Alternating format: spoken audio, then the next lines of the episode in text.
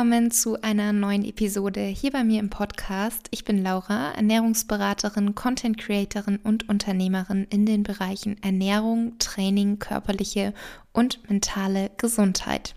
Heute zu Gast die liebe Sandra.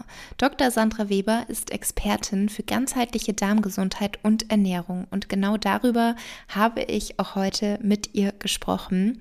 Unsere Darmflora spielt eine entscheidende Rolle bei verschiedenen Aspekten unserer Gesundheit, von der Beeinflussung von Allergien und Entzündungen bis hin zur Stärkung des Immunsystems und einer möglichen Verbindung zum Thema Übergewicht. Und die aktuelle Jahreszeit wirft ja auch oft Fragen zur Stärkung unseres Immunsystems auf. Und daher werden wir auch darüber sprechen, wie eine gesunde Darmflora bzw. ein gesundes Darmmikrobiom dazu beitragen kann. Weiterhin haben wir über die vier Säulen der Darmgesundheit gesprochen. Ernährung, Stressmanagement, Bewegung und Schlaf und werden natürlich auch hier spezifisch auf jede Säule eingehen. Und zudem gibt es auch einige praktische und einfache Tipps, die ihr auch so direkt umsetzen könnt. Und ich fand das Interview super schön und wahnsinnig interessant und hoffe, es wird euch genauso gut gefallen. Feedback und Fragen dürft ihr uns natürlich wie immer sehr, sehr gerne zukommen lassen. Und jetzt wünsche ich euch ganz viel Spaß mit dem Interview. Hallo liebe Sandra, herzlich willkommen hier im Podcast ein zweites Mal. Ich freue mich wirklich sehr, dass du nochmal Zeit und Lust hast, hier zu Gast zu sein. Stell dich aber sehr, sehr gerne erst auch nochmal vor. Vielleicht sind ja ein paar neue Zuhörer oder Zuhörerinnen da und deswegen stelle ich gerne vor, wer bist du und was machst du? Gerne. Auch erstmal von mir ein großes Hallo und ich freue mich wahnsinnig wieder hier zu sein. Das letzte Mal hat schon so viel Spaß gemacht. Und ähm, ja, zu mir. Ich bin Sandra. Ich bin Dr. Sandra Weber und ich bin eigentlich Zahnärztin, arbeite aber heute nicht mehr als Zahnärztin, sondern habe mich vollkommen dem Thema ganzheitliche Darmgesundheit und Gesundheit äh, und Ernährung gewidmet. Ähm, ja, aus dem ganz einfachen Grund, dass ich selbst sehr lange verschiedene gesundheitliche Probleme hatte, da leider von ärztlicher Seite nie Hilfe bekommen habe und dann irgendwann draufgekommen bin, dass bei mir zumindest das Ursprungsproblem im Darm lag und ich dann angefangen habe, Stück für Stück mich da selbst wieder rauszumanövrieren und heute wieder beschwerdefrei bin. Und ähm, dieser Weg hat mir einfach gezeigt, wie vergessen dieses Organ Darm, zumindest in unserer westlichen Medizin ist. Und darum gebe ich heute all mein Wissen und alles, was ich selbst auf meiner Heilungsreise gelernt habe, weiter. Ja, voll schön. Das Thema Darm ist eh sehr, sehr spannend und ich glaube, mittlerweile gibt es ja auch ein bisschen mehr Infos und mittlerweile steht der Darm auch ein bisschen mehr, wie sagt man, im Rampenlicht auf der Bühne. Also er ja. bekommt auch seinen Platz. Ähm, bei vielen ist es leider immer noch so, dass der Darm nur Beachtung bekommt, wenn es schon ein Problem gibt. Also dass einfach nicht generell schon mal dafür gesorgt wird, dass es dem Darm gut geht, sondern wirklich erst, wenn Beschwerden kommen. Ähm, vielleicht kannst du uns einen kleinen Überblick geben, wie überhaupt der Darm, die Darmflora, was alles überhaupt vielleicht auch damit zusammenhängt, wie das unsere Gesundheit beeinflusst. Ja, das ist ähm, insofern tatsächlich sehr spannend, weil man kann ja immer nicht sagen, ein Organ ist jetzt für alles zuständig, die Leber ist für alles zuständig oder irgendein einzelnes Organ, sondern unser ganzer Körper ergibt jetzt zusammen eine einzigartige Symbiose, dass wir dann so leben können, wie wir leben. Aber der Darm hat insofern ein bisschen eine Sonderrolle, dass er die größte Kontaktfläche zu unserer Umwelt ist. Das heißt nicht unsere Haut, unsere äußere Haut, sondern wirklich die Schleimhaut unseres Verdauung, Verdauungstrakts hat die größte Oberfläche zu unserer Umwelt. Und das ist natürlich sehr, sehr entscheidend, weil hier zum einen natürlich wertvolle Nährstoffe aufgenommen werden können, die unser Körper braucht, aber gleichzeitig natürlich auch ein riesen Gefahrenpotenzial ist, dass hier Substanzen, die unserem Körper eher nicht wohlgesonnen sind, auch mit in unseren Körper gelangen. Das heißt, hier ist eine ganz entscheidende Rolle, dass sowohl Nährstoffe aufgenommen werden können, die wiederum alle anderen Organe brauchen, die jede einzelne Zelle braucht. Und gleichzeitig hat der Darm aber eben auch diese Verantwortung dafür zu sorgen, dass nicht auch schädliche Substanzen in den Körper kommen. Und das macht den Darm ein Stück weit einzigartig, weil er ganz, ganz viel Mitverantwortung für alle anderen Mechanismen und alle anderen Strukturen in unserem Körper hat. Und ja, wie du gerade schon gesagt hast, langsam fängt es auch hier so ein bisschen an in unserer Medizin, dass der Darm ein bisschen mehr ins Rampenlicht gerückt wird. Dem würde ich auch zustimmen. Gerade das Darmmikrobiom ist ja sehr, sehr spannend, zumindest in der Forschung. Tut sich da inzwischen wirklich viel, auch wenn wir noch einen Bruchteil erst verstanden haben oder wissen, aber ein bisschen was wissen wir eben doch. Und ähm, über die letzten Jahre hat sich einfach gezeigt, wie unfassbar mächtig dieses Mikrobiom ist. Also unter Mikrobiom versteht man alle Mikroorganismen, die in unserem Darm leben und auf irgendeine Art und Weise auf uns wirken. Das sind Viren, das sind Pilze und in erster Linie eben Bakterien. Und äh, man stellt immer mehr fest, dass sehr viele Krankheiten, insbesondere Zivilisationskrankheiten wie ähm, Übergewicht, chronische Entzündungen, Allergien und so weiter, in engem Zusammenhang mit dem Darmmikrobiom stehen. Ich sage auch nach wie vor sehr gerne den alten Begriff Darmflora. Der ist zwar wissenschaftlich nicht korrekt, aber ich finde, es beschreibt eigentlich ganz schön, was da so los ist. Im besten Fall ist da eine große Wiese an verschiedenen Bakterien, die sich da tummeln. Mhm und austauschen. Und wie kann man sich das jetzt vorstellen, dass etwas wie Entzündungen oder Allergien mit der Darmflora oder dem Darmmikrobiom zusammenhängen? Ja, also ich würde mal sagen, so der, der Kernmechanismus oder die Kernwechselwirkung, die unser Darm hat, besteht mit dem Immunsystem. Und vom Immunsystem aus entstehen dann wieder weitere äh, Krankheiten im negativen Fall oder es schützt uns auch sehr viel vor irgendwelchen gesundheitlichen Beschwerden. Das heißt auch Allergien, Übergewicht, Entzündungen kann man dann oft wiederum in, in ähm, Assoziation mit einem Problem des Immunsystems bringen. Deswegen würde ich sagen, schauen wir uns erstmal die Rolle des Immunsystems beziehungsweise was hat denn der Darm mit dem Immunsystem zu tun an. Und ähm, wie ich vorhin schon beschrieben habe, ist der Darm eben die größte Kontaktfläche zu unserer Umwelt. Und damit diese ja, wie soll ich sagen, ein bisschen diese schizophrene Aufgabe, einerseits Nährstoffe in den Körper zu lassen, andererseits Toxine und Keime nicht in den Körper zu lassen, gelingt, hat sich der Körper was Schlaues ausgedacht und hat in unsere Darmwand das Zentrum unseres Immunsystems platziert. Das bedeutet, 70 bis 80 Prozent unserer gesamten körpereigenen Immunzellen tummeln sich in der Darmwand, um eben genau diesem Job nachzukommen, zu prüfen, wer darf hier rein, wer darf hier nicht rein. Deswegen sitzen so viele Immunzellen im Darm.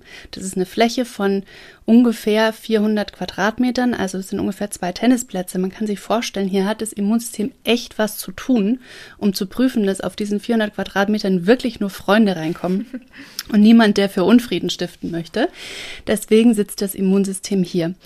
Und das Spannende ist, nicht nur das Immunsystem sitzt überwiegend oder mit einem Großteil seiner Zellen im Darm, sondern es wird hier auch geschult und trainiert, denn es ist eine perfekte Ausgangssituation. Hier sind ganz, ganz viele Keime im besten Fall, wenn die Darmflora schön bunt ist und viele Arten beinhaltet, sitzen die, Darm, die ähm, Immunzellen da im Darm und können sich mal ganz gelassen sämtliche verschiedenen Keime anschauen und sich so ein bisschen an die gewöhnen und gucken, auf wen muss ich wie reagieren. Das heißt, die jungen Immunzellen werden hier auch geschult im besten Falle. Und ähm, das ist zum Beispiel sehr spannend. Es gibt eine Studie, die sogenannte Bauernhofstudie. Ich weiß nicht, ob du von der schon mal gehört hast. Mhm. Ähm, da hat man Kinder untersucht, die auf dem Bauernhof oder in ländlicher ah, Region aufwachsen. ja, ich, ich erzähle sie mal, vielleicht mhm. kennen sie nicht alle. Ähm, Kinder untersucht, die auf dem Bauernhof aufwachsen, gegenüber Kinder, die eher in einer städtischen Region aufwachsen. Und man hat festgestellt, dass das Darmmikrobiom oder grundsätzlich das Mikrobiom auch auf der Haut der ähm, Kinder im ländlichen Raum viel artenreicher ist, viel vielfältiger ist und spannenderweise gleichzeitig auch weniger Allergien und auch weniger Asthma besteht, wohingegen bei Kindern aus städtischer Region, Region das Mikrobiom viel ärmer ist. Das heißt, sehr viel weniger Bakterien und auch sehr viel weniger verschiedene Bakterien bestehen und gleichzeitig mehr Allergien und mehr Asthma auftritt. Und das hat ein bisschen so dahin geführt, auch umzudenken und zu gucken und hat festgestellt, okay, Allergien zum Beispiel hat man lange gedacht, naja, das ist halt eine genetische äh, Veranlagung. Heute weiß man, nein, die Gene scheinen da gar nicht so eine große Rolle zu spielen, sondern das Mikrobiom ist da ein wichtiger Kofaktor.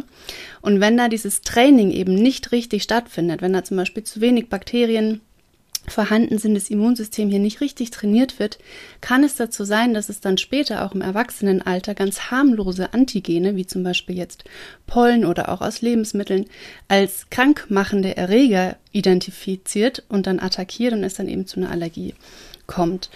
Und ähm, wichtig ist eben hier zum einen, dass die Immunzellen überhaupt die Möglichkeit haben, Kontakt mit vielen verschiedenen Keimen zu haben. Das heißt, wir wollen eine artenreiche Darmflora haben. Und das andere ist, dass nicht nur die Bakterien eine wichtige Rolle spielen, sondern auch Substanzen, die von den Bakterien produziert werden. Und das ist enorm spannend, weil diese Substanzen scheinen ein riesen, eine Riesenwirkung auf unser Immunsystem zu haben. Und die Rede ist dabei insbesondere von sogenannten kurzkettigen Fettsäuren. Das sind Fettsäuren, die produziert werden, wenn unsere Darmbakterien Ballaststoffe als Futter bekommen, Ballaststoffe verstoffwechseln. Daraus entstehen dann kurzkettige Fettsäuren und diese kurzkettigen Fettsäuren haben eine ganz intensive Wirkung auf unser Immunsystem, indem sie das Immunsystem ein bisschen dämpfen bzw. stabilisieren. Das heißt, kurzkettige Fettsäuren sorgen dafür, dass unser Immunsystem adäquat reagiert. Das heißt, nicht völlig überreagiert, wenn da irgendwie ein kleiner Keim vorbeikommt und irgendwie völlig ähm, explodiert und ganz viele entzündungsfördernde Botenstoffe losschickt, sondern dass das alles ein bisschen adäquat wirklich in angepasstem Niveau reagiert. Und wenn man jetzt einen Mangel an diesen kurzkettigen Fettsäuren hat, was man übrigens bei den Kindern festgestellt hat, die unter Asthma leiden, ähm, dann kann eben diese Regulation des Immunsystems durcheinander geraten, beziehungsweise tendenziell kann das Immunsystem dann dazu neigen, mehr Entzündungen zu fördern, mehr Allergien zu fördern zu Übergewicht zu neigen und so weiter. Und das heißt, hier ist, ist so ein bisschen ähm, die spannende Frage, welche Bakterien habe ich im Darm? Habe ich Bakterien, die kurzkettige Fettsäuren produzieren können? Das ist die erste spannende Frage.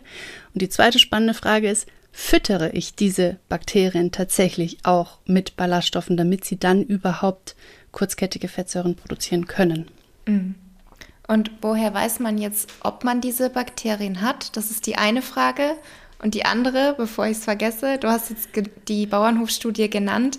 Wenn man jetzt aber einfach in der Stadt wohnt, was kann man vielleicht machen, auch als Eltern für die Kinder, um da, ähm, ja, das einfach ein gesundes Wachstum der guten Zellen zu fördern? Also zum Beispiel kann man ja machen Urlaub auf dem Bauernhof oder ich glaube auch Haustiere sind da sehr eine positive Einfluss. Ja. Vielleicht hast du da noch ein paar andere Tipps. Ja, im Grunde ähm, braucht man jetzt auch keine Angst haben, wenn man jetzt Städter ist. Ich bin auch Städterin. Aber ähm, worum geht's letztendlich einfach nur in möglichst viel Kontakt auch mit Keimen zu kommen und keine Angst vor Keimen zu haben. Keime sind, wie gesagt, Viren, Bakterien, Pilze, die wir fürs Überleben brauchen. Klar gibt's krankmachende Keime, vor denen sollen wir uns schützen und das ist wichtig und richtig. Aber nicht alle Bakterien sind jetzt schädlich. Und was man jetzt tun kann, ist einfach, dass man zum Beispiel möglichst viel Zeit in der Natur verbringt, dass man auch ähm, mit Pflanzen in Kontakt kommt, Erde berührt, Haustiere oder grundsätzlich mit, mit Tieren in Kontakt kommt. Man weiß zum Beispiel von Menschen, die ähm, Hunde besitzen, dass sie ein artenreicheres Mikrobiom haben und tatsächlich auch mit ihrem Hund ein ähnliches Mikrobiom ja. haben als Menschen, die kein Haustier ähm, besitzen, weil wir natürlich permanent im Austausch sind. Unsere Mikroben, auch wenn wir beide in einem Raum sind, tauschen sich unsere Mikroben aus. Das ist ganz natürlich. Ähm, das heißt, ja, Körperkontakt zum Beispiel Kontakt mit Pflanzen, mit Tieren, mit der Natur und auf der anderen Seite natürlich auch ein, ein gesundes Maß an Hygiene. Hygiene ist natürlich wichtig, aber dass wir aufhören, alles permanent zu desinfizieren, zum Beispiel auch gerade in der Küche hat Sakrotan, ich weiß, es war lange Trend, alles zu desinfizieren in der Küche, das ist Gift für unser Mikrobiom, das funktioniert nicht. Das heißt, auch hier wirklich in Balance zu sein. Klar, nach der Toilette sollte sich bitte jeder die Hände waschen, aber ähm, es einfach mit der Hygiene nicht zu übertreiben. Das ist das eine.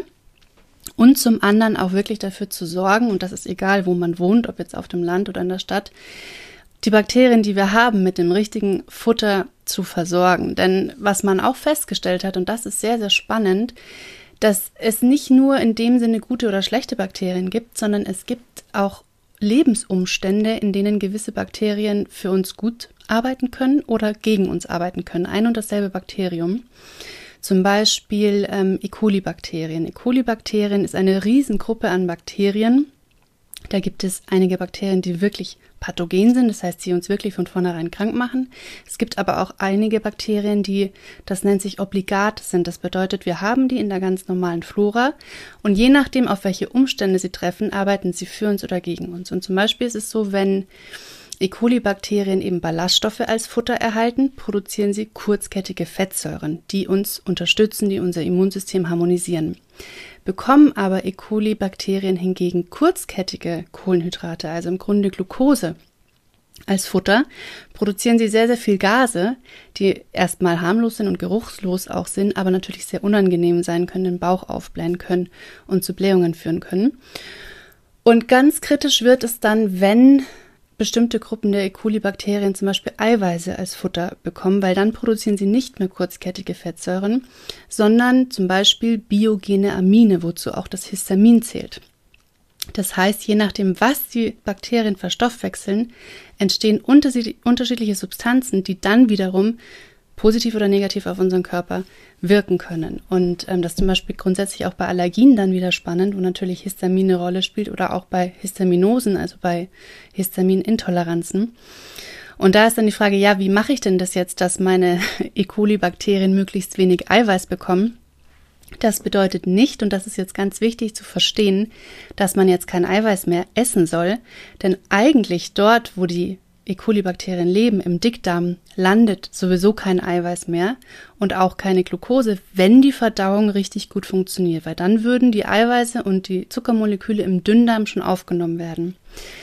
Zucker und Eiweiß gelangt nur in den Dickdarm, wenn die Verdauung vorher nicht richtig funktioniert hat oder wenn die ähm, Darmschleimhaut ähm, entzündet ist, dann werden auch Eiweiße frei, die dann die Bakterien wieder als Futter nutzen können. Das heißt, die Frage ist hier, wie kann ich meine Verdauung so optimieren, dass die ganzen Nährstoffe wirklich schon im Dünndarm aufgenommen werden und nur noch Ballaststoffe im Dickdarm landen, beziehungsweise Dinge, die ausgeschieden werden sollen.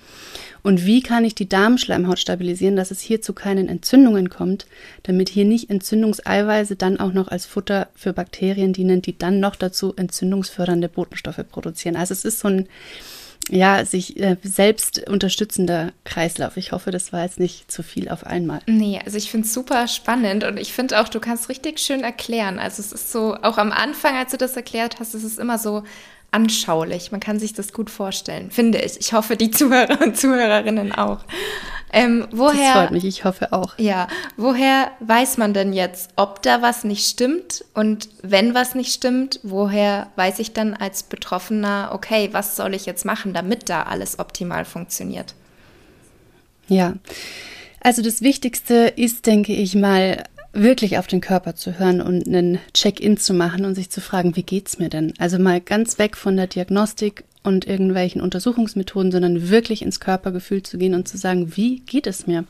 Sowohl emotional, also psychisch, als auch körperlich. Bin ich permanent krank? Also ist mein Immunsystem geschwächt? Habe ich ständig eine Nasennebenhöhlenentzündung, eine Mandelentzündung, eine Blasenentzündung, was weiß ich? Ähm, Fühle ich mich nicht gut, fühle ich mich schlapp, habe ich sehr viele Allergien oder auch natürlich dann Verdauungsprobleme, dass da ist dann die Kombination oder der Gedanke an den Darm schon recht nahe, aber eben auch grundsätzlich auch bei Hautbeschwerden, gerade bei Akne, Neurodermitis, Rosacea, Schuppenflechte weiß man inzwischen, dass das eben sehr eng mit dem Immunsystem und das wiederum mit dem Darm gekoppelt ist. Das heißt, auch bei Hauterkrankungen darf man mit an den Darm denken. Das heißt nicht, dass der Darm in diesen Situationen der alleinige Übeltäter ist und auch de, der alleinige Punkt, um den man sich kümmern sollte, sondern heißt nur, dass damit diese Erkrankungen erstehen, entstehen können, meistens der Darm noch so den letzten Kick dazugeben muss, damit diese Erkrankungen dann auch entstehen. Das heißt, man kann hier einmal für sich prüfen, wie geht's mir?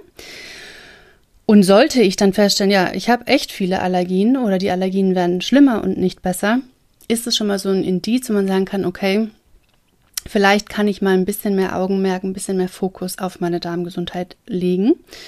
Und das kann man dann natürlich einfach machen, indem man auch den Lifestyle dann auf einen darmfreundlichen ähm, Lifestyle ausrichtet. Ich glaube, dazu kommen wir vielleicht auch gleich nochmal, was man da genau machen kann. Aber man kann natürlich auch ähm, sagen, ne, ich möchte jetzt schwarz auf weiß haben, ich will jetzt wissen, was da los ist. Und kann dann zum Beispiel eine Mikrobiomanalyse machen bei einem entsprechenden Therapeuten.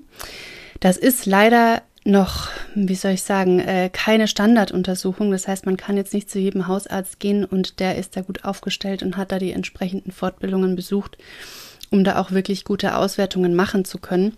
Man findet da manchmal in der Alternativ- oder in der Komplementärmedizin Ähm, sogar mehr Anlaufstellen, also Heilpraktiker bieten das häufig auch an.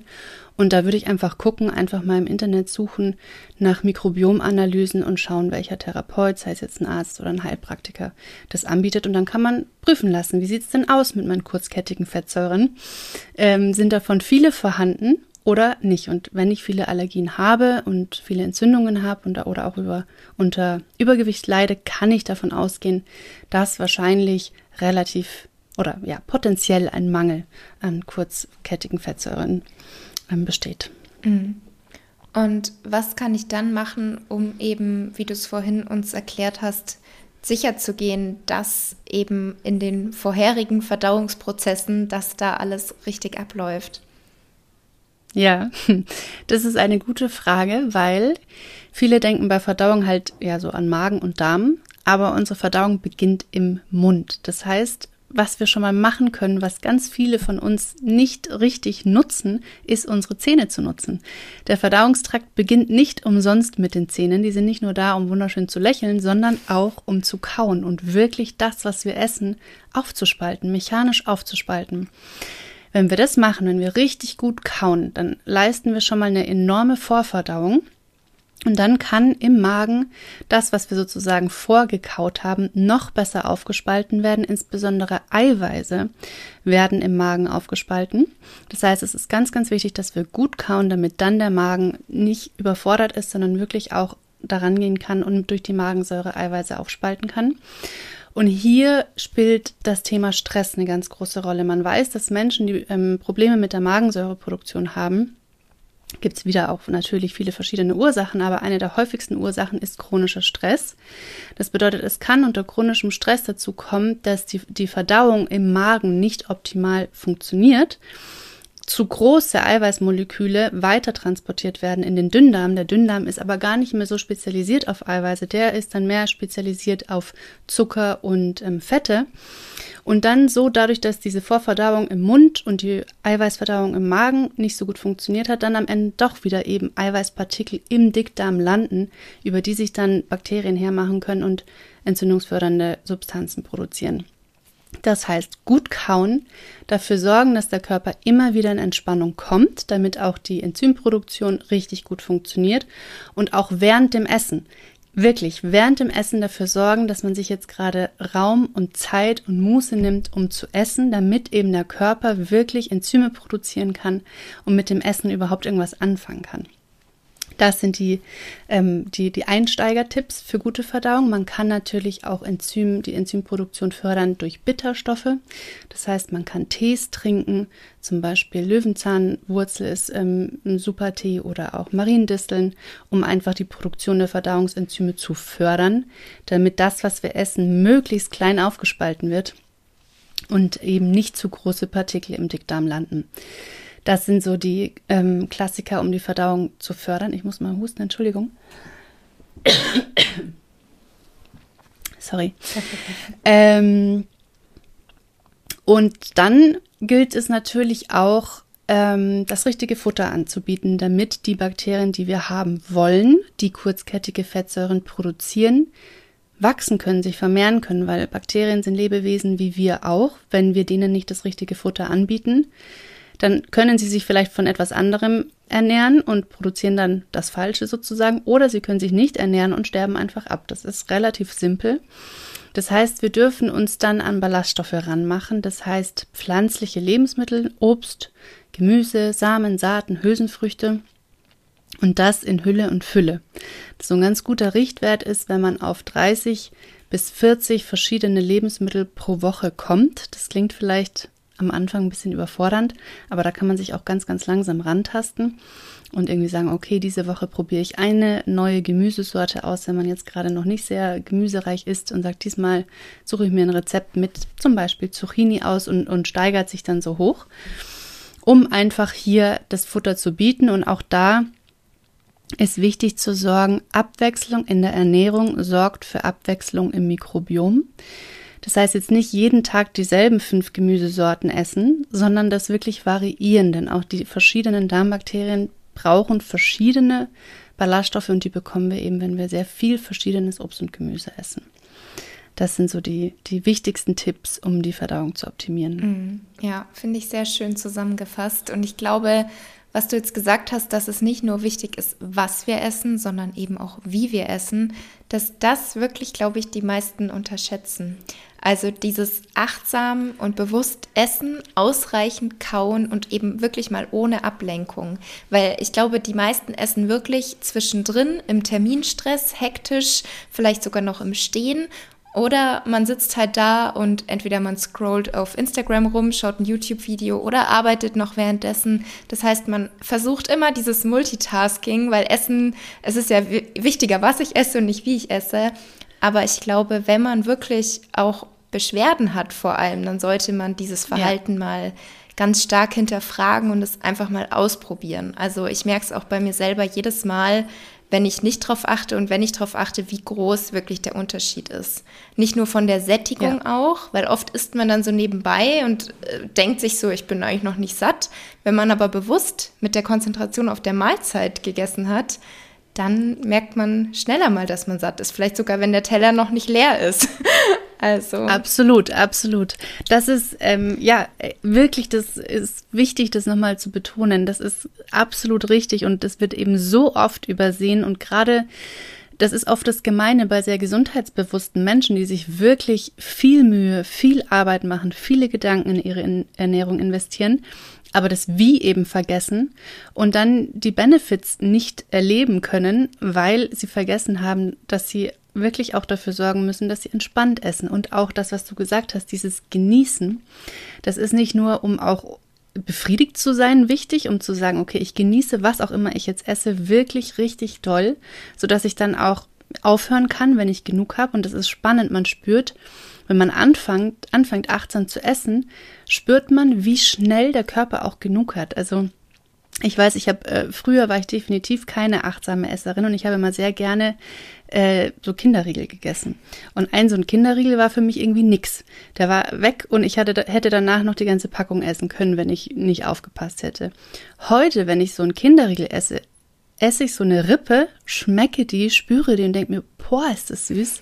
Ist mir ja viel zu viel. Der erste Moment ist irgendwie ganz nice und man denkt sich, hm, ja, doch, Kindheitserinnerung schmeckt gut. Und dann spüre ich ganz schnell, ja, es ist aber okay, es reicht jetzt, ich brauche nicht mehr. Und es geht da nicht nur um den Genuss, sondern der Geschmack signalisiert natürlich auch unserem Gehirn, was er, was da so ungefähr an Nährstoffen kommt, welche Pro ähm, Enzyme da so ungefähr produziert werden sollten. Das heißt, in dem Moment, wo wir schmecken und uns wirklich die Möglichkeit geben zu schmecken, unterstützen wir auch wieder unsere Verdauung, weil unser Gehirn die Chance, die Chance bekommt, zu erfahren, wird es jetzt eher fettreich, wird es jetzt eher ähm, kohlenhydratreich, kommen da viele Eiweiße und dann schon mal die richtigen Enzyme anschmeißen kann, damit das dann auch gut verdaut werden kann. Und dieses wenig kauen, nebenbei schnell runterschlingen, gar nicht mitbekommen haben, dass man gegessen hat und geschmeckt sowieso nicht, behindert tatsächlich die Verdauung und kann dann auch wieder zu Problemen führen. Mhm, ja, deswegen ist es immer wichtig, wirklich so das große Ganze im Auge zu haben. Und du sagst ja auch, habe ich bei deinen Instagram-Posts entdeckt, dass es die vier Säulen der ganzheitlichen Darmgesundheit gibt. Also du sprichst auch von der ganzheitlichen Darmgesundheit und ja. du sagst, das ist Ernährung, Stressmanagement, Bewegung und Schlaf. Und ich finde das auch einen sehr schönen Ansatz, weil ich sage auch immer, dass es nicht nur Gesundheit ist, sich gut zu ernähren oder auch nicht nur Gesundheit ist, Sport zu machen, sondern dass eben auch das Mindset, ähm, so die Einstellung dem gegenüber und das ganze Wie, also wie mache ich Sport, wie ernähre ich mich, dass auch das wichtig ist. Also ich nenne das immer Body, Mind, Food. Das sind so meine drei Säulen. Ja. ja. Ähm, was ist jetzt, wenn wir mal diese vier Säulen nacheinander abgehen, beim Thema Ernährung gemeint? Beim Thema Ernährung ist, glaube ich, das Wichtigste, was man sagen kann und vielleicht auch das, was am Anfang am herausforderndsten sein kann, ist, dass man weg von der industriellen Ernährung kommt hin zu einer naturbelassenen, pflanzenbasierten Ernährung, in der man möglichst viel selbst und frisch kocht. Ähm, das ist in unserer Gesellschaft leider nicht selbstverständlich. Man müsste meinen, dass es irgendwie die Ernährung des Menschen irgendwie für alle klar ist, aber so wie wir aufwachsen und im so wie wir die Angebote im Supermarkt vor die Nase behalten, gehalten bekommen, kann man schon mal so ein bisschen die Orientierung verlieren, was denn wirklich für den Menschen als Ernährung geeignet ist und was nicht. Das heißt, das Wichtigste ist wirklich, dass man guckt, dass man diese industriellen Zusatzstoffe meidet. Das ist nicht nur Zucker, das sind auch nicht nur ähm, Süßungsalternativen, sondern auch Emulgatoren und Konservierungsstoffe und Farbstoffe und Aromen, die alle nicht für unsere Verdauung gemacht sind. Die sind einfach nur damit gemacht, damit das Produkt im Supermarkt möglichst lange gelagert werden kann und irgendwie eine hübsche Farbe hat und gut produziert werden kann, aber nicht damit wir ähm, das gut verdauen können und die Nährstoffe gut aufnehmen können. Das heißt, wenn man das nicht tun soll, was soll man tun? Man soll im besten Fall für sich selbst kochen das muss nicht aufwendig sein, aber einfach mit möglichst viel Gemüse, möglichst frisch, damit man zum einen natürlich Nährstoffe hat, die der gesamte Körper hat, äh, braucht, aber auch eben Ballaststoffe zu sich nimmt, damit die Bakterien dann für uns arbeiten können. Das ist bei Ernährung gemeint. Zu dem Thema was und das Thema wie haben wir gerade schon besprochen. Das ist ganz genauso wichtig wie was ernähre, äh, esse ich, ist genauso wichtig wie esse ich. Das heißt wirklich dafür sorgen, dass man das Nervensystem, währenddem man isst, in einen Zustand bekommt, in dem Verdauung überhaupt möglich ist. Denn wenn wir gestresst sind, aktivieren wir in unserem Körper einen Überlebensmodus. Das ist die Aufgabe von Stress. Stress hat nichts anderes zur Aufgabe, als unserem Körper zu signalisieren, Achtung, hier ist Lebensgefahr. Wir müssen jetzt alles darauf konzentrieren, das Überleben zu sichern. Und wenn man jetzt ähm, sich mal so die Evolution anschaut, bedeutet Überleben sichern in der Regel vor etwas wegrennen, vor einem Tier wegrennen oder gegen einen Feind kämpfen, gegen ein Tier kämpfen. Und in diesem Moment brauchen wir weder Verdauung noch Fortpflanzung noch irgendwie Heilung von irgendwelchen aufgeschürften Knien, sondern wir brauchen Muskelkraft, um rennen oder kämpfen zu können und Energie im Gehirn, um schnell entscheiden zu können, was ist jetzt sinnvoll, wegrennen, kämpfen, wie auch immer. Das heißt, wenn wir unter Stress sind, haben die Verdauungsorgane keine Priorität. Das heißt, sie werden sozusagen leise gedreht, die werden runtergedreht. Das ist auch nicht schlimm, weil in, während dieser stressigen Situation brauchen wir sie nicht. Das Problem in unserer Gesellschaft heute ist nur, dass wir nicht unter akutem Stress sind. Das heißt, wir sind nicht kurz gestresst und entspannen uns wieder, sondern wir sind häufig permanent unter so einem latenten Stress, unter einem chronischen Stress. Das heißt, unser Körper ist nie in einem Zustand, in dem Verdauung im Vordergrund steht. Und wenn man dann eben so nebenbei ist, on the run ist, vielleicht sogar noch, währenddem man sich streitet oder gestritten hat oder von Termin zu Termin hetzt, dann ist unser Nervensystem nicht auf Verdauung vorbereitet. Und das können wir tun. Wir können das ganz aktiv, aktiv aktivieren und unser Nervensystem aus diesem sympathischen Flucht- oder Kampfmodus rein in den parasympathischen Modus bringen, also in dem Modus, in dem unser Körper verdauen kann, heilen kann, entspannen kann. Das ist ganz simpel, indem man sich vorm Essen wirklich einmal Zeit nimmt für drei Atemzüge, um runterzukommen, indem man sich Zeit nimmt, sich hinzusetzen, indem man sich sein Essen anschaut, um die Sinne schon mal zu schärfen, den Körper vorzubereiten, was da kommt. Und eben das, was wir gerade schon hatten, das Kauen und das Schmecken ist auch ganz, ganz wichtig, weil du kannst dir vorstellen, wenn du vor einem Säbelzahntiger flüchtest, selbst wenn du noch den Apfel im Mund hast, Du wirst ihn nicht kauen, du wirst ihn nicht schmecken, weil das in dem Moment nicht wichtig ist. Wenn du dir aber die Zeit nimmst zu kauen und zu schmecken, weiß dein Nervensystem auch schon, ah, anscheinend ist hier jetzt gerade alles gut, ah, anscheinend bin ich in Sicherheit, ich kann die Verdauung jetzt anschmeißen. Mhm, ja. Das ist das, was beim Thema Ernährung im Vordergrund steht. Ja, und Thema Stress hast du jetzt auch schon angesprochen als zweite Säule. Da hattest du auch in einem deiner Instagram-Videos davon gesprochen, dass Stress den pH-Wert im Darm verändert. Wie genau können wir uns das denn vorstellen? Ja, das ist, also ich finde es unfassbar interessant und faszinierend, denn unsere Stresshormone wirken offensichtlich ein Stück weit antibakteriell. Das bedeutet, wenn wir sehr lange unter Stress stehen und sehr regelmäßig und sehr viele Stresshormone in unserem Körper ausgeschüttet werden, mögen das bestimmte Darmbakterien nicht, vor allem die milchsäurebildenden Bakterien, also Lactobacillen, Bifidobakterien. Und wenn wir jetzt über längere Zeit unter chronischem Stress stehen, bedeutet das, dass diese Bakterien in unserem Darm leider nicht überleben können, weil sie mit den Hormonen, mit den Stresshormonen nicht zurechtkommen. Die sterben ab. Diese Bakterien produzieren aber wieder durch ihren Stoffwechsel Säuren, die den pH-Wert im Dickdarm ansäuern, das heißt saurer werden lassen. Und das ist das Milieu, in dem sämtliche Abläufe in diesem Bereich so ablaufen, dass sie für uns förderlich sind. Wenn die Lactobacillen und Bifidobakterien jetzt aufgrund von permanenter Stressaussetzung absterben, ähm, ähm, verändert sich der pH-Wert in Richtung basisch, wird alkalischer, was wiederum andere Bakterien wie Salmonellen oder Clostridien, die eher gegen uns arbeiten, super finden. Die lieben alkalischen pH-Wert. Die können sich dann vermehren und wieder ganz, ganz viele entzündungsfördernde Botenstoffe produzieren, sodass daraus dann Kreislauf entsteht. Wir sind gestresst, das verändert unseren pH-Wert. Dadurch entstehen äh, oder können andere Bakterien, die gegen uns arbeiten, sich vermehren, führen zu mehr Entzündungen, führen zu mehr Schmerzen, können dann auch über die Blutbahn ihre ähm, Stoffwechselprodukte bis ins Gehirn bringen, sodass wir noch mehr gestresst sind, eventuell depress depressiver werden und so weiter. Also das ist ein Kreislauf und das wird zum Beispiel ganz oft übersehen, wenn Menschen ähm, bei mir sind und sagen, ja, ich habe schon eine Darmkur gemacht und ich habe schon alles für meinen Darm gemacht aber meine Milchsäurebakterien, das funktioniert nicht. Ich, die, die reichern sich nicht an, die wachsen nicht. Ich hab, war auch schon bei der Stuhlprobe ähm, zweimal und es hat alles nicht funktioniert. Die Milchsäurebakterien kommen nicht. Und weil man sich nie angeschaut hat, unter welchem Pensum dieser Mensch läuft, unter welcher permanenten Belastung und eben wie stark der chronische Stress hier Einfluss mit auf das Mikrobiom nimmt. Und drum ist für mich, ich predige es immer und wer mich kennt auf meinem Kanal weiß, ist dieses Thema Stressreduktion.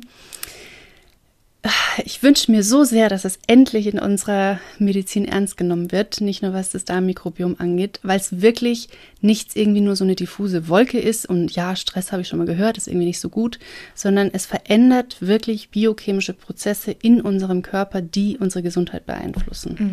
Mhm. Ja, ich glaube auch, also was heißt ich glaube, es ist so, dass Stress wirklich einen so, so großen Einfluss auf sämtliche Prozesse bei uns spielt. Und jeder kennt Stress, jeder hat Stress. Und ich glaube, die wenigsten machen halt wirklich bewusst was dagegen, sondern man nimmt es oft so hin oder denkt, es ist nur eine Phase. Aber die Phase endet halt oft nie, sondern wird mal schlimmer, mal wieder besser. Ja. Mir ist auch ganz wichtig zu sagen, dass Stress per se ist nichts Schlimmes. Wir brauchen Stress. Ohne ja. Stress wären wir auch alle schon lange ausgestorben. Dieser akute Stress, wie gesagt, der sichert uns das Überleben. Wenn ich über die Straße gehe und da kommt ein Auto, das ich nicht gesehen habe, dann muss ich blitzschnell reagieren können, um mein Überleben zu sichern. Das ist wichtig. Das Problem ist, ist dieser permanente, anhaltende, chronische Stress. Und dazu, weil viele immer nicht so genau wissen, was bedeutet denn das jetzt Stress zu haben. Ich habe eigentlich gar keinen Stress. Stress können diese Klassiker sein wie Zeitmangel, Doppelbelastung durch Familie oder Job oder einfach nur einen wahnsinnig herausfordernden Job.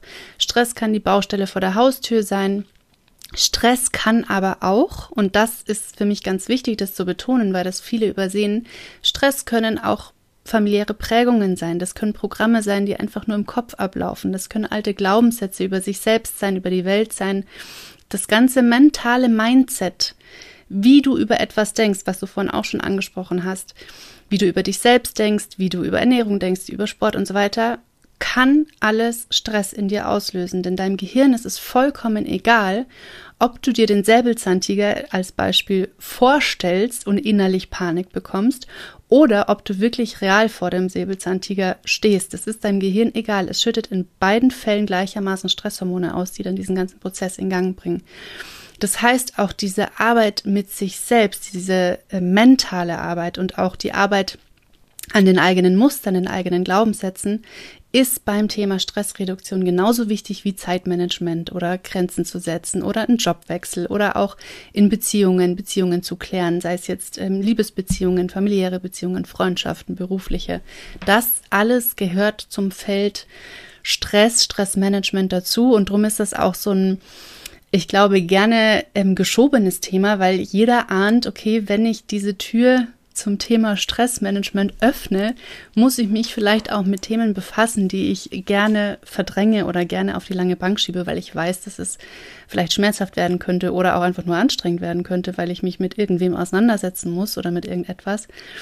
Aber das ist so wichtig und ich kann es nur aus eigener Erfahrung auch sagen, es lohnt sich ungemein. Also erstens, wenn das Problem gelöst ist und zweitens auch, wenn man sieht, welchen enormen Quantensprung die eigene Gesundheit nochmal macht, wenn man wirklich an das Thema Stressreduktion rangegangen ist. Mhm. Ja, das war, glaube ich, nochmal eine sehr wichtige Ergänzung, weil ich glaube, die meisten denken vielleicht spontan bei Stress wirklich nur an Arbeit, an Termindruck oder eben, wie du gesagt hast, zwei Jobs, Familie mit Kindern und von A nach B.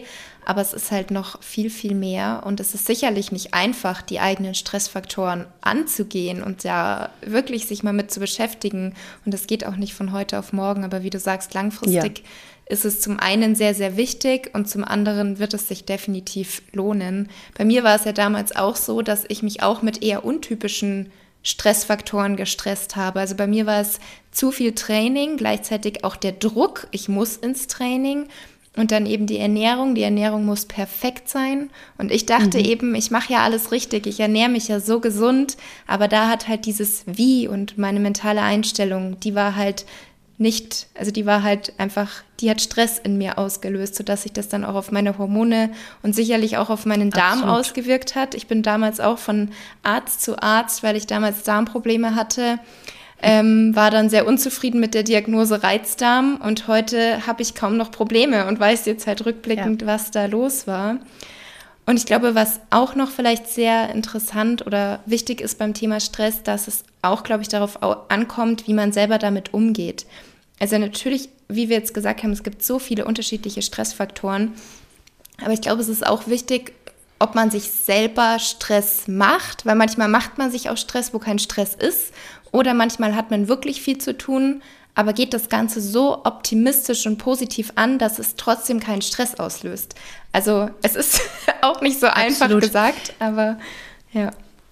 Absolut und auch ähm, gerade, was du auch gerade erzählt hast, dieser Perfektionismus, der, der Anspruch an sich selbst, auch hier, ich meine, das kann auch wieder Stress auslösen und da erzähle ich auch aus eigener Erfahrung, den Anspruch an sich selbst zu haben, jetzt alles perfekt zu machen. Also jetzt ernähre ich mich super, ähm, jetzt stresse ich mich nicht mehr. Also ich muss jetzt mich entspannen und ich muss jetzt ganz äh, arg dafür sorgen, ja nicht unter Stress zu sein. Und wenn mir das einmal nicht gelingt, wenn ich, dann ist schon wieder mehr Stress. Also auch hier wirklich Perfektionismus rausnehmen und sagen, ich tue, was ich kann und alles, was ich heute gemacht habe, ist genug. Ich gebe jeden Tag mein Bestes, egal wie viel das dann am Ende ist.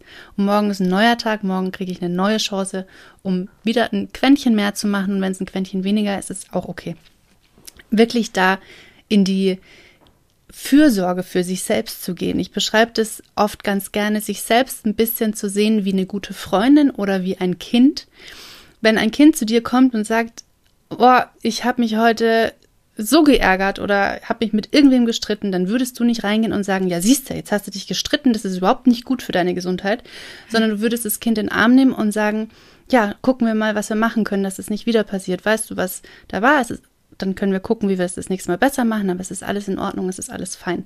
Um so auch mit sich selbst umzugehen und nicht, weil man einen Fehler gemacht hat oder weil irgendwas nicht funktioniert hat, man sich nicht gut ernährt hat oder doch gestresst war, dafür dann auch noch mental zu bestrafen und wiederum mehr zu stressen, sondern sich ganz liebevoll in den Arm zu nehmen und zu sagen, ja, shit happens, was können wir machen, weiter geht's. Ja, das mit dem Kind finde ich auch in so vielen verschiedenen ähm, Situationen einen super hilfreichen Tipp, also auch bei dem Thema Essstörung oder man hat das ja. Gefühl, man ist nicht genug, dass man aufhört mit diesen bewertenden und negativen Selbstgesprächen und sich einfach mal vorstellt, die Person, mit der man spricht, ist die beste Freundin oder eben man selber als Kleinkind, weil dann würde man sofort aufhören, zu sich zu ja. sagen, ich sehe hässlich aus oder so. Also teilweise sind ja. da wirklich heftige Dinge dabei bei so Selbstgesprächen. Ja. Also ich glaube tatsächlich, und das ist auch die Erfahrung in meiner Arbeit, Selbstgespräche sind die aggressivsten und ähm, abwertendsten Dialoge, die wir je führen. Ich mhm. glaube, wir können zu uns selbst, wenn wir darin nicht geschult sind, wenn wir darin nicht achtsam sind, ähm, sprachlich, also in der Gedankensprache, die, die widerlichste Sprache treffen, die wir mit einem anderen Menschen nie nutzen würden und sind uns darüber gar nicht bewusst. Und das, da sind wir dann wieder bei dem Thema an die innere Arbeit zu gehen. Dazu gehört auch, den Dialog mit sich selbst neu aufzusetzen, da neue Regeln ähm, aufzusetzen, da auch eine gewisse Höflichkeit zu etablieren und zu sagen, du sagst zu anderen Menschen auch Danke und Bitte und wie kann ich dir helfen und diesen Umgang auch sich selbst gegenüber zu etablieren. Und das gelingt natürlich nicht über Nacht und das ist Arbeit und dazu darf man sich gerne Hilfe nehmen. Da darf man, wenn man ähm, das Gefühl hat, man braucht da intensive Betreuung, kann man sich gerne Psychotherapie dazu nehmen oder auch Coaching dazu nehmen. Und das ist ein Prozess. Aber dass man überhaupt anfängt, sich darüber bewusst zu werden, dass auch der eigene Dialog mit sich selbst nicht einfach nur Worte und Gedanken sind, sondern wirklich unser Nervensystem verändert oder den Zustand unseres Nervensystems verändert. Hm, ja, sehr, sehr spannend alles. Kommen wir zur dritten Säule, die Bewegung. Wie fördert denn regelmäßige körperliche Aktivität unseren, unser Darmmikrobiom? Da stellst du mir jetzt eine äh, gute Frage, denn das Wie ist noch gar nicht so geklärt. Wie genau jetzt Ernährung unser Mikrobiom verändert, weiß man nicht unbedingt, welche Mechanismen dahinter stehen, aber was man weiß, ist, dass es so ist. Es gibt eine ganz interessante Studie, die hat Menschen verglichen, die grundsätzlich einen sehr ähnlichen Lebensstil haben, sich aber in einem Faktor unterscheiden, und zwar im Punkt Bewegung. Das heißt, sie ernähren sich sehr ähnlich, die haben ungefähr selbe ähm, Stresspensum und so weiter, aber der eine Teil bewegt sich regelmäßig und der andere nicht. Und die Menschen, die sich bewegen, haben ein viel ausgeglicheneres Mikrobiom und haben eine viel größere Bandbreite, also sehr viel mehr verschiedene Bakterien. Das ist ja genau das, was wir haben wollen. Wieso, warum, weshalb? Ist, soweit ich informiert bin, noch gar nicht klar. Ähm, aber ein Mechanismus gibt's, ähm, der schon klar ist und der auch sehr einleuchtend ist und sehr wichtig ist, dass über Bewegung unser Lymphsystem aktiviert wird.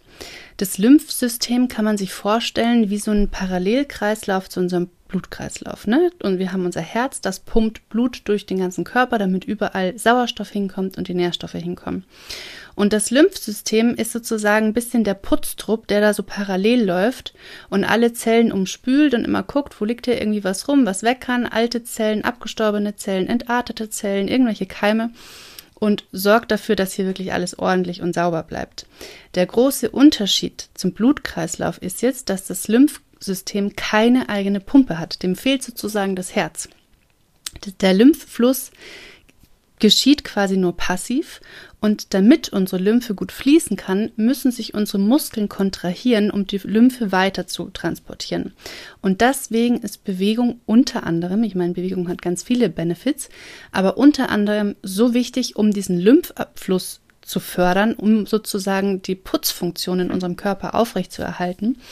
Und gerade im Darm, der Darm ist ganz, ganz dicht umsiedelt von Lymphgefäßen, ist ja auch klar, weil hier, wie gesagt, potenziell auch sehr viel Krankheitserreger, Toxine und so weiter ankommen können, die entsorgt werden müssen. Und eben auch Immunzellen, die in den Körper verteilt werden müssen, hier ähm, stationiert sind. Und damit eben auch hier die Lymphe richtig gut funktioniert und dieser Fluss gut funktioniert, ist es eben offensichtlich so, dass Bewegung einen wichtigen Einfluss ähm, damit reinbringt und diese regelmäßige Bewegung dafür sorgt, dass auch die Darmgesundheit gefördert wird. Und was mir noch ganz wichtig ist zu sagen, bei regelmäßiger Bewegung geht es nicht um Hochleistungssport. Das ist zum Beispiel auch wieder sehr spannend, dass man festgestellt hat, dass Menschen, die im Hochleistungssport ähm, tätig sind, vielleicht auch beruflich, sehr häufig wiederum Probleme mit der Darmdurchlässigkeit haben, also mit der ähm, Darmwand, eine erhöhte Permeabilität. Natürlich hat nicht jeder ähm, Hochleistungssportler eine Permeabilitätsstörung, kann man ja sehr gut ausgleichen durch die anderen Säulen, aber das, da muss man aufpassen, weil genau wie du das vorhin beschrieben hast, zu viel Sport kann am Ende auch wieder Stress sein, wenn die Überlastung zu stark ist. Aber diese moderate und vor allem auch regelmäßige Bewegung, dass man wirklich guckt, sich jeden Tag in irgendeiner Art und Weise, im besten Fall eine Art und Weise, die einem Spaß macht, ähm, sich bewegt. Denn ich finde, das hat mal eine Physiotherapeutin zu mir gesagt und ich habe mir das dann, das war irgendwie so ein, habe ich mir so gemerkt, jetzt mir gesagt, Sandra, das heißt ja auch Bewegungsapparat und nicht Sitzapparat. und ich finde, das, das ist so, also, ne, ist jetzt nur ein Beispiel, aber es geht einfach darum, diesen Körper in geschmeidiger Bewegung zu halten, mhm, ja. um dann auch die Verdauung zu unterstützen. Ja. Ja, und ich glaube, weil du jetzt Hochleistungssportler angesprochen hast, da muss man, glaube ich, eh einfach immer differenzieren, dass Leistungssport ja nicht mehr der gesunde Sport ist, sondern Leistungssport ist dann ja wirklich beruflich und einfach ja in eine extremere Richtung. Und generell beim Sport ist, glaube ich, auch, wie du sagst, also ich bin auch, ich bin ein großer Fan von Krafttraining und wenn ich könnte, würde ich natürlich gerne jeden dazu motivieren und zu inspirieren. Ähm, es reicht ja auch zweimal pro Woche einfach richtig also korrekt und intensiv zu trainieren. Aber letztendlich ist eigentlich das Allerwichtigste, dass man halt was macht, was einem Freude bereitet, wo man dran bleibt. Also wenn man wirklich sagt, ich muss mich ins Fitnessstudio quälen, ich fühle mich da nicht wohl, ich kann das nicht, ich will das nicht, dann lieber irgendwas anderes natürlich finden oder das Ganze kombinieren mit anderen Sportarten und Bewegungsarten. Hauptsache, man bleibt halt langfristig dabei und hat auch wirklich Spaß, weil sonst stimmt ja wieder, wie wir vorhin angesprochen haben, das Wie nicht. Und deswegen. Genau. Ja. Und man braucht auch, umgekehrt ist mir auch wichtig zu sagen, auch keine Angst vor, ähm, also vor intensivem Sport haben, braucht man auch nicht haben, vor allem wenn man keine Beschwerden hat. Es spricht überhaupt nichts dagegen, sich auch mal richtig auszupowern. In dem Moment, wo ich aber Beschwerden habe, würde ich zumindest für die Heilungsphase da gucken, dass ich wirklich nicht in der Überlastung bin, sondern in, der moderat, in einem moderaten Maß bin. Aber wenn ich topfit bin und mein Darm stabil ist und ich die ganzen anderen Säulen auch sehr gut abdecke, dann kann ich mich auch super gerne, so oft es mein Körper möchte, richtig auspowern. Es spricht nichts gegen ähm, anstrengenden Sport. Ich will nur sagen, man darf da raus, weil das ja auch oft in so diese, diese Denkfalle ist so, ich muss mich jetzt bewegen. Das bedeutet aber auch, ich muss jetzt fünfmal die Woche schwitzen, mhm. bis ich nicht mehr laufen kann. Und da, das ist, da soll es nicht hingehen, sondern wirklich auch da ein gesundes Verhältnis zur Bewegung zu bekommen. Und wie du gerade schon gesagt hast, dieser Spaßfaktor ist auch wieder super wichtig. Und du musst nicht, nur weil jetzt alle Hit-Workouts machen, ein Hit-Workout machen. Du musst nicht, nur weil jetzt alle Yoga machen, Yoga machen. Du kannst alles einmal ausprobieren und für dich sagen, wow, das hat mir Spaß gemacht. Danach hatte ich auch das Gefühl, ich fühle mich irgendwie gut und dann bleibst du dabei. Und wenn du es noch nicht gefunden hast, probierst du was anderes aus. Dann gehst du mal schwimmen, dann gehst du mal Volleyball spielen, was auch immer sich für dich irgendwie attraktiv anhört. Probier es aus und es gibt für jeden die richtige Sportart. Und wenn es nur spazieren gehen ist und vor allem finde ich dieses Wort nur spazieren gehen gar nicht richtig, weil spazieren gehen ist das Natürlichste, was unser Körper ähm, evolutionär betrachtet tut. Das heißt, auch dein täglicher Spaziergang verändert am Ende alles. Auch wenn du denkst, naja, ob ich jetzt heute 20 Minuten spazieren gehe oder nicht, ist jetzt nicht wirklich körperliche Aktivität und Sport. Doch, es verändert deine Körpersituation und natürlich deine gesamte Gesundheit und auch die Darmsituation. Mhm. Ja. Ja, sehr wichtig, das stimmt. Kommen wir zur vierten Säule, Thema Schlaf. Wie beeinflusst denn unser Schlaf den Darm? Ja, den Schlaf, den kann man sich ein bisschen vorstellen wie so den Boxenstopp für unseren, unseren Körper. Im Schlaf bekommen unsere Organe und alle Zellen die Möglichkeit, sich einmal neu zu, zu sortieren, zu gucken, was ist hier kaputt gegangen so im Laufe des Tages. Das ist vollkommen normal. Ich meine, unser Körper bringt jeden Tag Höchstleistung für uns. Und wie bei Gegenständen auch gibt es dann da Nutzungsspuren. Unser Körper hat nur die wahnsinnige Eigenschaft, dass er reparieren und heilen kann. Und dazu braucht er aber eben einen gewissen Zustand, Ruhe und Entspannung und Schlaf ist da so wirklich der, der Heilungs- und Regenerationsboost und gerade die Darmschleimhaut kann optimal im Schlaf regenerieren. Das heißt, indem wir darauf achten, genügend zu schlafen und auch eine gute Schlafqualität zu haben, ermöglichen wir unserem Körper in die Heilung, in die Regeneration zu gehen. Und auch hier ganz wichtig, nur weil man jetzt vielleicht ein paar Nächte hatte, die nicht so dolle war oder weil man gerade eine junge Familie ist und Kleinkinder hat, das ist vollkommen normal.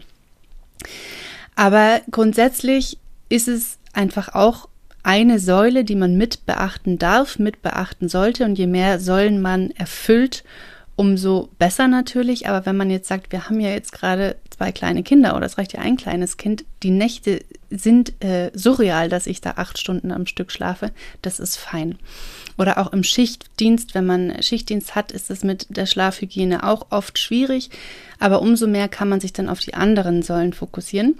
Aber wenn man die Möglichkeit hat, am Schlaf zu arbeiten, wenn man jetzt nicht gerade Eltern ist oder im Schichtdienst ist, ist birgt diese Säule auch nochmal ein enormes Potenzial und da kann man ganz viel machen. Man kann ähm, Banalitäten machen, wie dass man wirklich guckt, dass man abends frühzeitig aufhört, vorm Blaulicht zu sitzen, weil das Blaulicht, also jetzt zum Beispiel am Handy, am Laptop, so wie wir hier oder am Fernseher, ähm, unsere Hormonproduktion stimuliert. Das heißt, es blockiert die Melatoninproduktion. Melatonin ist unser Schlafhormon.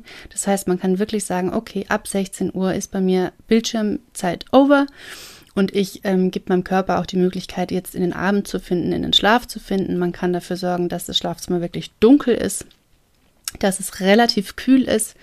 Und ähm, was ich gerne mit dazu gebe, was aus der Naturheilkunde kommt, ich weiß gar nicht, ich glaube, schulmedizinisch gibt es da gar nicht so die Untersuchungen dazu. Ähm, in der ähm, Naturheilkunde sagt man, der Schlaf vor Mitternacht ist der heilsamste Schlaf. Und tatsächlich beobachte ich das bei mir selbst auch sehr stark. Egal, ob ich, also immer wenn ich acht Stunden schlafe, macht es einen Unterschied, ob ich vor Mitternacht ins Bett gegangen bin oder nach Mitternacht. Und je mehr Stunden ich sozusagen vor Mitternacht ins Bett gegangen bin, umso fitter und umso erholter wache ich auf.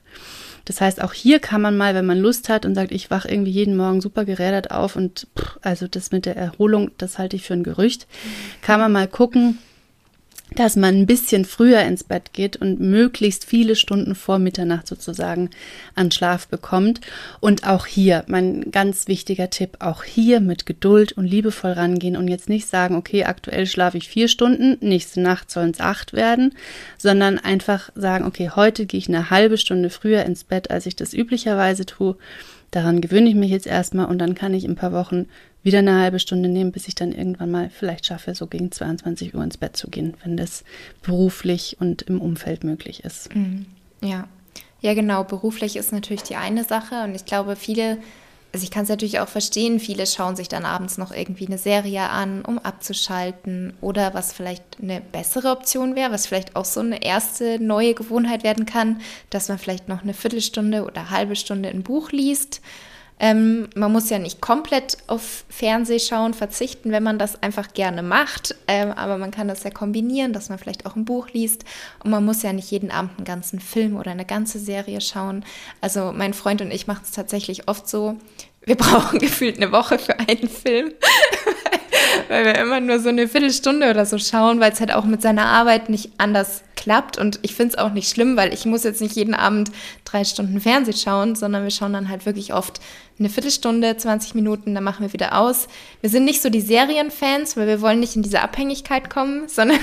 Ich wollte gerade sagen, Serien sind ja dann oft so gefährlich, dass man sagt, ja, ist ja nur eine Folge 20 genau. Minuten. Ja, wenn man dann die ganze Staffel durch, durchsuchtet. Ja. Ähm, das ist ja Netflix und Co., können das ja alle sehr geschickt. Mhm. Ähm, ja, und ich, aber ich muss dazugeben, das war zum Beispiel auch was, was ich auch lernen durfte. Wie beschäftigt man sich denn, ohne den Fernseher anzumachen? Also jetzt nicht, dass ich so viel fern, ferngesehen hätte, aber es ist natürlich schon auch irgendwie etwas, ähm, es ist was einfach. leicht. Es ist ja. einfach, es gelingt leicht, man kann sich gut ablenken, man kann gerade auch wenn der Tag anstrengend war, schnell abschalten und kommt auf andere Gedanken. Und auch da kann man sich wirklich mal proaktiv hinsetzen und sich überlegen, was mache ich denn heute Abend, wenn ich den Fernseher auslasse? Weil wenn wir da unvorbereitet reinstolpern, kann es schon sein, dass man sich so ein bisschen lost vorkommt und sich denkt, naja, was soll ich denn jetzt tun? Und es gibt so viele Dinge. Man kann wenn man kreative Hobbys hat, kann man die super auch ähm, abends machen. Oder man kann auch, wenn man sagt, naja, keine Ahnung, ich hatte den ganzen Tag jetzt nicht so viel Bewegung, mache ich zum Beispiel gerne abends auch einfach nochmal Yoga, gar nicht unter dem Sportaspekt, sondern um diesen runterkommen, irgendeine sanfte Runde. Oder es gibt, ähm, da habe ich mich jetzt kürzlich zum Beispiel auch auf Instagram influenzen lassen, so kleine Puzzles mit super süßen Motiven, die man irgendwie zur Entspannung einfach abends mal machen kann. Und so kann man sich so ein bisschen überlegen, was würde mir denn Spaß machen oder was würde ich auch gerne mal wieder ausprobieren. Mhm. Und auch das, was du gerade gesagt hast, dieses Lesen, bringt so eine Ruhe in den Abend. Und ähm, wenn man dann vielleicht auch noch irgendwie schafft, eine Lichtatmosphäre zu schaffen, die schon so ein bisschen beruhigender ist oder eine Kerze anmacht, das wirkt auf unseren Körper, das wirkt auch auf unser Nervensystem und erleichtert dann auch das Einschlafen und im besten Fall auch das Durchschlafen. Mhm. Ja. Ja, das finde ich auch, was sehr wichtig ist mit dem Licht. Also das versuchen wir tatsächlich auch total zu vermeiden, dass wir dann abends noch hier helles Licht anmachen oder so, sondern dann genau. wirklich mit ähm, ja, so eher Rottönen, Lichtlampen ähm, oder Kerzenlicht, ja. dass wir das wirklich auf ein Minimum beschränken. Natürlich so, dass man sich noch sicher fortbewegen kann, aber halt nicht ja. mehr die ganz hellen, grellen Lichter, die müssen natürlich dann nicht mehr an sein. Und man gewöhnt sich auch dran mit den Augen. Also am Anfang denkt man vielleicht oft so, boah, ich sehe ja nichts mit so einer Kerze, aber die Augen gewöhnen sich da dran. Und dann hat man wirklich, wie ja. du sagst, schon so eine gemütliche Atmosphäre, wo man dann ja, einfach besser den Abend in Ruhe gestaltet und vielleicht besser einschläft. Gibt es denn bestimmte Lebensmittel, die man jetzt abends meiden oder auch bevorzugen sollte? Weil natürlich ist so die Empfehlung, vielleicht drei, also zwei bis drei Stunden vor dem Schlafen nicht mehr zu essen. Es ist aber, glaube ich, für viele nicht so einfach umzusetzen, gerade wenn man jetzt vielleicht sehr spät erst Feierabend hat oder wenn man danach eben auch noch ins Training gehen möchte, dann kommt man erst um 20 oder 21 Uhr nach Hause. Wie soll man das dann machen? Da isst man halt dann häufig doch noch was, aber gibt es da vielleicht Tipps von deiner Seite? Ja, also grundsätzlich genau das, was du gesagt hast, wäre es optimal, so gegen 19 Uhr die letzte Mahlzeit einzunehmen, weil da einfach auch unsere Verdauungsfähigkeit noch am stärksten ist. Die nimmt auch mit, ähm, wie soll man sagen, mit Hinblick auf die Nacht nimmt die Verdauungsfähigkeit ab. Aber wie gesagt, es gibt immer Situationen, wo man halt dann doch noch mal später was essen möchte. Und was ich da empfehlen kann, ist ganz großen Wert auf das Wie-Essen zu legen dass man richtig gut kaut. Dann ähm, im Liegen funktioniert die Verdauung nicht so gut, wie wenn wir sitzend sind oder stehen sind oder eben dann auch aktiv sind. Und in der Nacht funktioniert die Verdauung eben auch nicht so gut wie untertags. Das bedeutet, wir entlasten das Verdauungssystem enorm, wenn wir gut vorarbeiten. Das heißt, wenn wir gut, gut, gut, gut kauen. Das ist nochmal ganz äh, unabhängig davon, was wir essen, sondern wirklich diese Ruhe dann auch zu haben, noch wichtiger, je später der Tag wird, weil einfach nicht mehr so viel Zeit ist, um das Ganze wirklich gut aufzuspalten für unseren Körper. Also großen Wert auf das Wie. Und auch hier ähm, würde ich darauf achten, dass ich ich meine, das ist ein bisschen, kommt drauf an, welchen Background man in Bezug auf Essen und Ernährung hat. Bei Essstörungen ist es natürlich nochmal was anderes, aber man muss nicht immer unbedingt eine Essstörung haben, wenn man dazu neigt, sich zu überessen.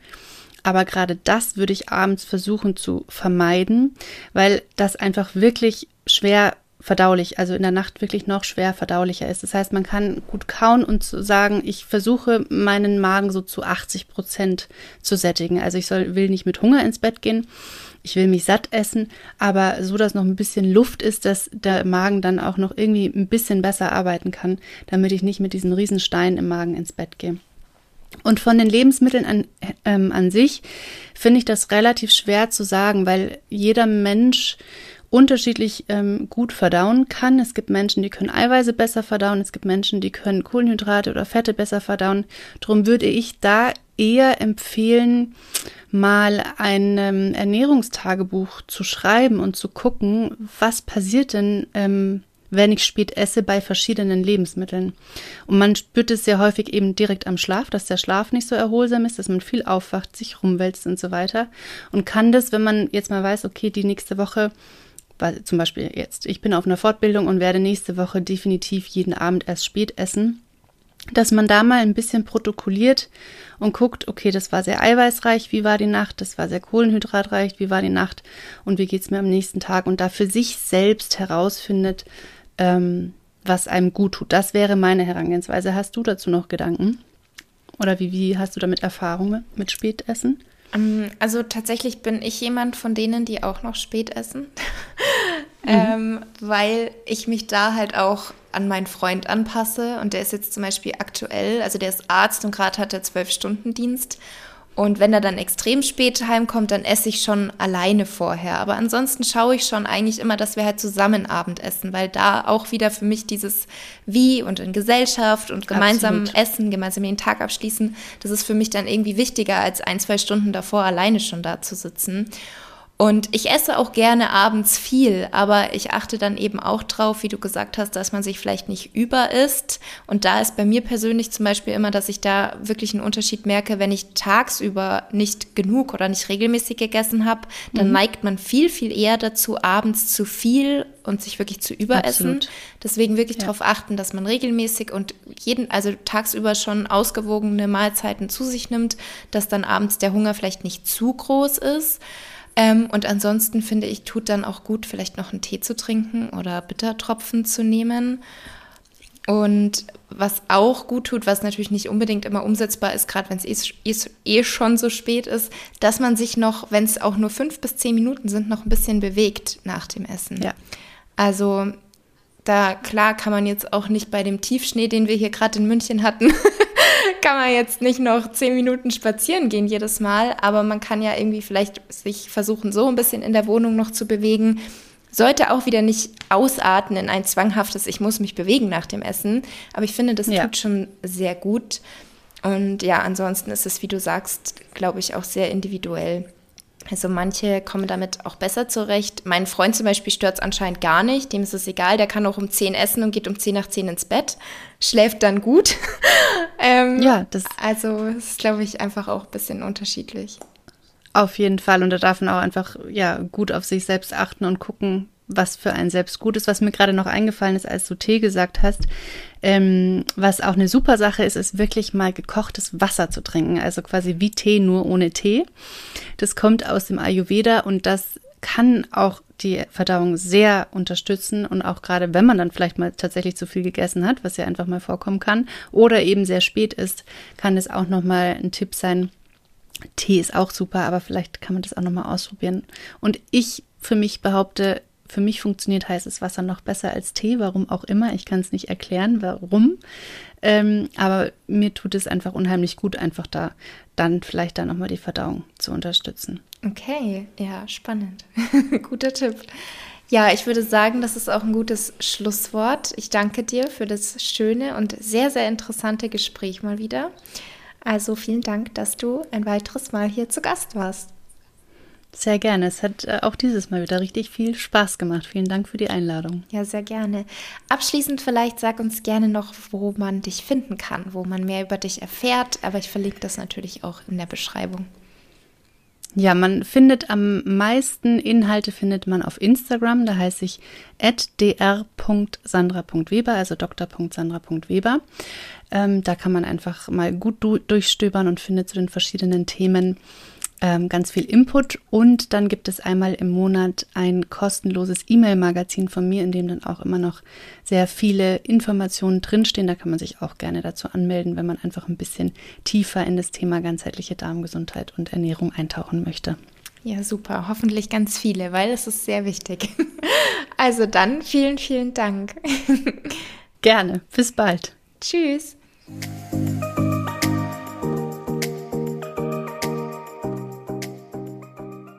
Vielen Dank, dass du dir die Zeit genommen hast für diese Podcast-Episode. Ich hoffe, du konntest etwas für dich mitnehmen.